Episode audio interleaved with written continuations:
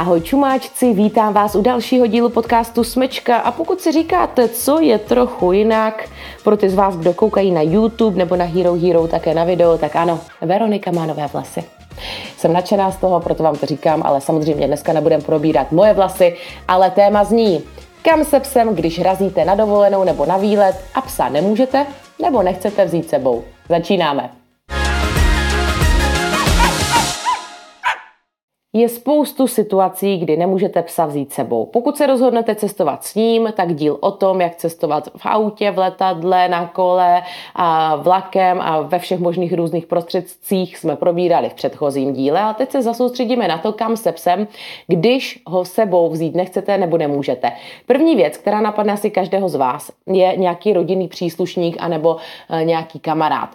Samozřejmě je to co si bude nejlevnější a nejpohodlnější varianta, ale pokud má ten člověk za prvé zkušenosti se psem, pokud zná uh, specifika vašeho, vašeho psa, toho plemene, uh, zároveň musíte dbát na to, jestli třeba ten člověk nemá kočku nebo děti, se kterým by se váš miláček nesnesl a tak dále. Tam hned několik faktorů, které musíte brát v potaz. Jako velké plus bych dala to, že pes to prostředí zná a jako mínus samozřejmě to, že i ten kamarád nebo rodinný příslušník má práci a proto musíte dbát na to, jestli třeba nepracuje 12 hodin za den, Řekne si, jasně, já toho pejska pohlídám, ale vlastně neví, co to obnáší. Takže tohle si všechno ověřte. Každopádně tohle je asi ta nejlepší varianta za mě. Já ho vždycky šupnu do hroznové lhoty a naši jsou rádi, já jsem ráda, já vím, že eh, je zná, že je tam v pohodě, že si na to zvykl a vlastně kromě mého mladšího bráchy, který ho moc nemusí, nikdo neprudí, takže je to taková ideální varianta.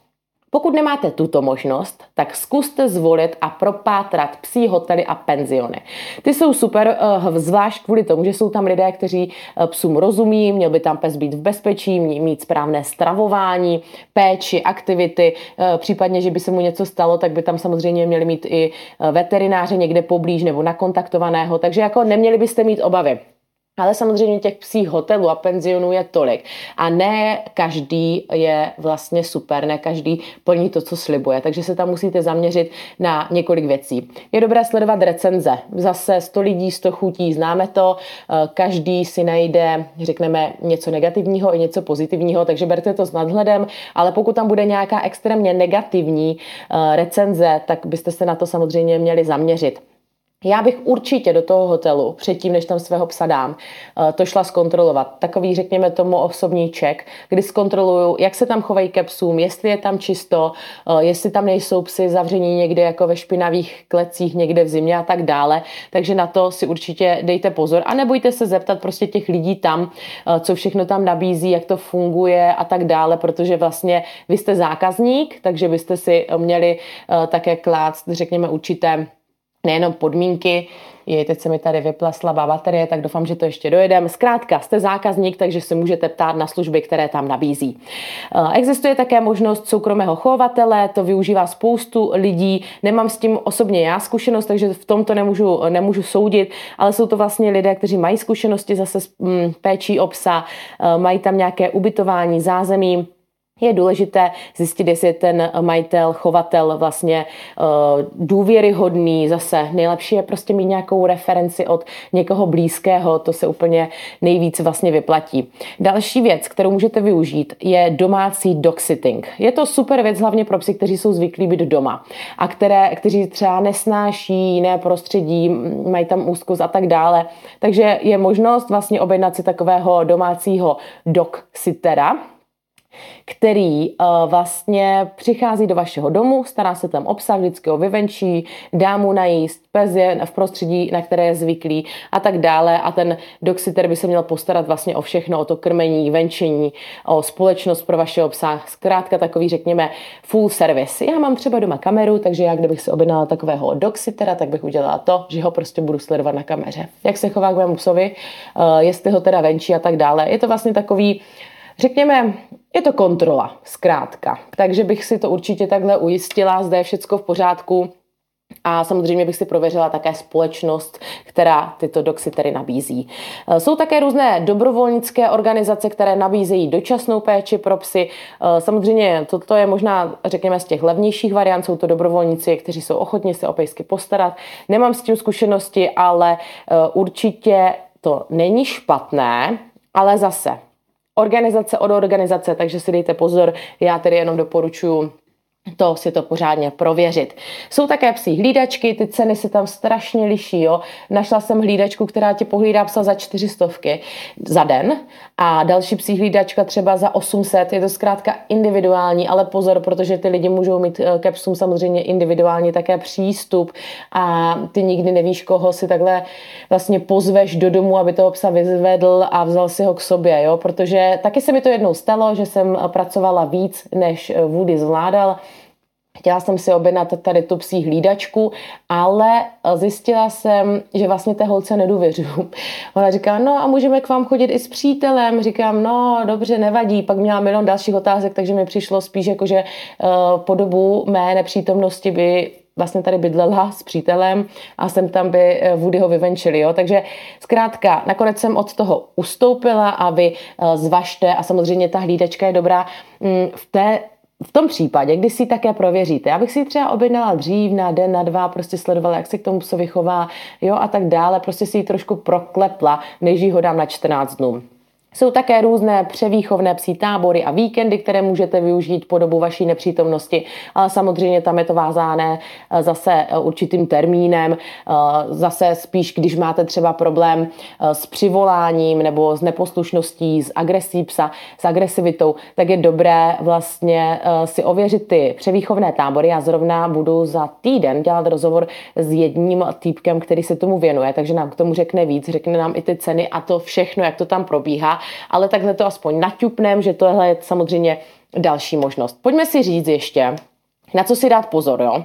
Já už jsem říkala, že ty recenze, osobníček, jak se chová, jestli je tam čistota a tak dále, je dobré si ujistit také, jestli chovatel vyžaduje platné očkování pro všechny psy, které, o které se stará.